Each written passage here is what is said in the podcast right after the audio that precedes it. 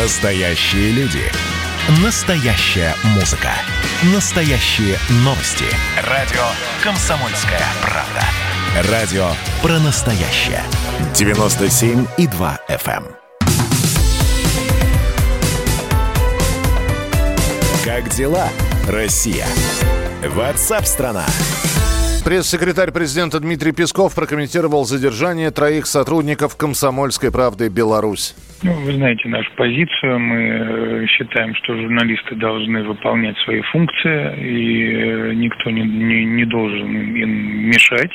Журналисты должны действовать в строгом соответствии с местными законами, в данном случае с белорусскими законами, обладать необходимой аккредитацией, что было в этом случае все выполнено. Поэтому мы надеемся, что журналисты в самое ближайшее время смогут продолжить свою деятельность.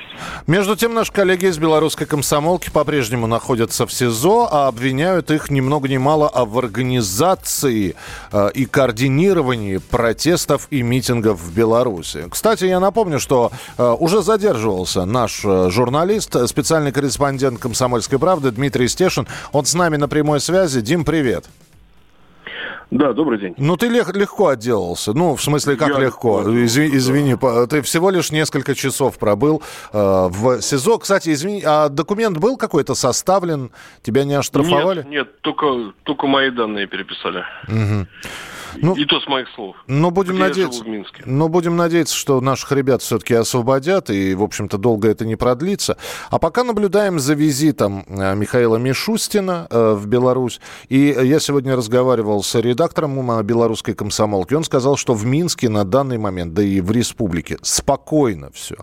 Если и были какие-то задержания, я напомню, мы сообщали о том, что 1 сентября студенты выходили. МВД Беларуси отчиталось о вчерашних задержанных, там 28 человек. Что сейчас происходит, Дим? Сейчас какие-то мелкие сходнички в вузах Минска.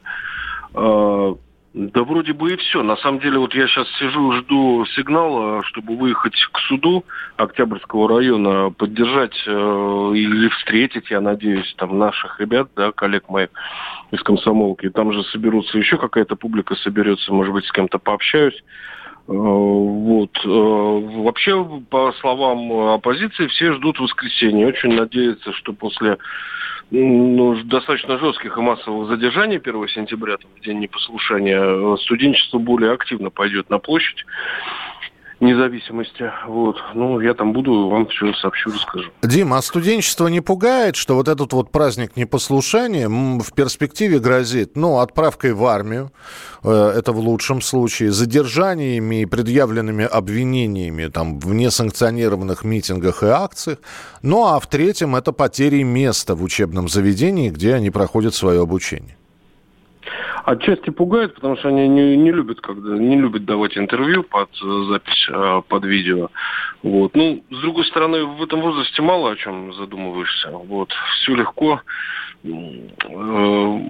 Так что, и при том, здесь совсем же другое поколение, как у нас, собственно, такое же поколение подрастает. Вот базис сторонников Лукашенко, это главная его заслуга, что он не дал в 90-х развалить промышленность страны и ликвидировать сельское хозяйство. Но поколение, которое сейчас уже прорастает, да, на площадях и на улицах, оно не помнит 90-е, для них это даже мем и шутка. Вот. Лишь бы не как в 90-е. Слышали, наверное, такое выражение, да? Uh-huh. Вот. Для них это полная абстракция. А мы пока еще помним. Вот ты помнишь, я помню, что там было. Вот. За что нужно быть благодарным там тому же Путину, например, или Лукашенко. Хорошо. А тогда чего они хотят? Ну, прошлого не помнят по молодости лет, простительно. А с оглядкой-то на что они делают все свои... Значит, два варианта, чего они хотят. Значит, первое, и они не сходятся пока во мнениях. Первое, либо, значит, независимая Беларусь, вот полностью независимая, да, как Финляндия, внеблоковая страна, да, вот.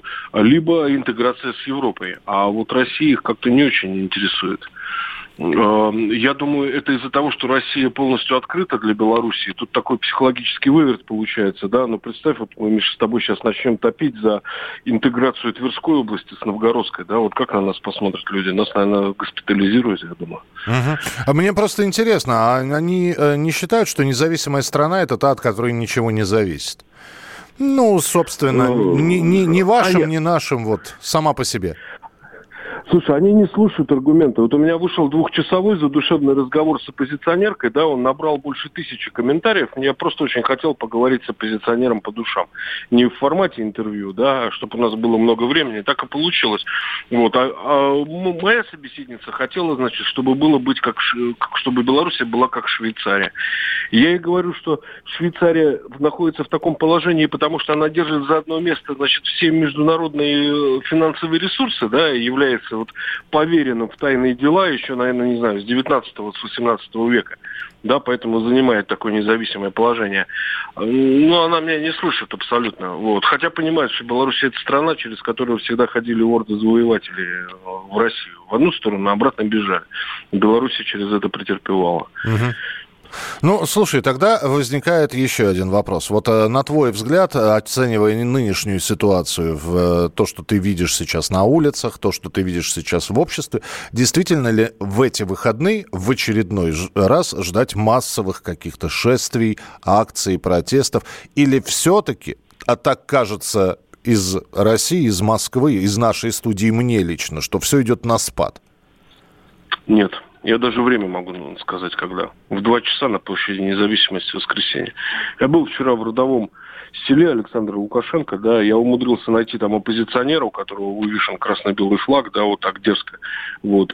И меня вот, сколько я не общался с оппозиционерами, меня всегда поражала их упертость и агрессия. То есть вот он ездит из далекого села за 200 там, с чем-то километров в Минск вместе с сыном и с какими-то друзьями и будет ездить, и говорит, я буду ездить столько, сколько понадобится. Сам он бывший военный пенсионер, не маргинал, говорит грамотно, все осознает и понимает. Никакого общего пути Беларуси с Россией он не видит. Вот так. Спасибо, Дим. Специальный корреспондент «Комсомольской правды» Дмитрий Стешин был на прямой связи, он работает в Беларуси. Ну а Михаил Мишустин, премьер-министр Российской Федерации, сейчас проводит свой визит в республику. Лукашенко уже предупредил Мишустина, что Запад готовит пакости для России перед региональными выборами в стране. Также Александр Лукашенко не считает ситуацию в Беларуси проблемной или сложной. Ранее он заявил, что протестами руководят из Польши, Чехии, Литвы и Украины. Народ Беларуси понял, что Россия, являясь основным партнером Минска, не отвернулась от него в текущем политическом кризисе. Закончил свою речь Александр Лукашенко. Следим за развитием событий. Оставайтесь с нами. Продолжение через несколько минут.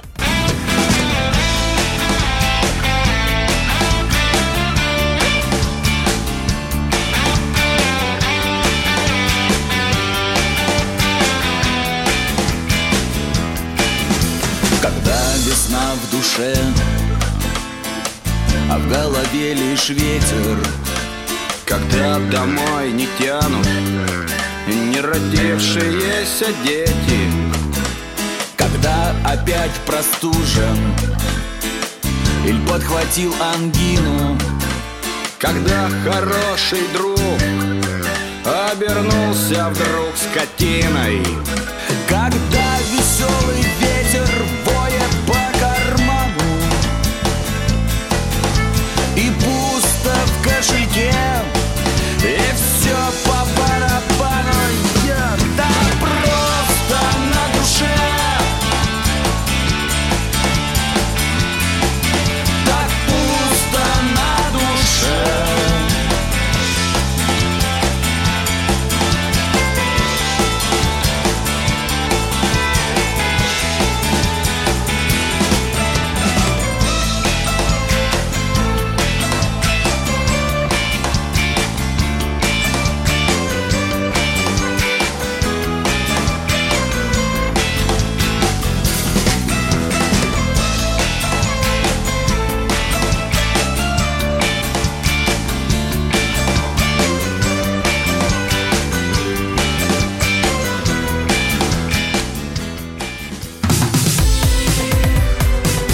взяла Россия.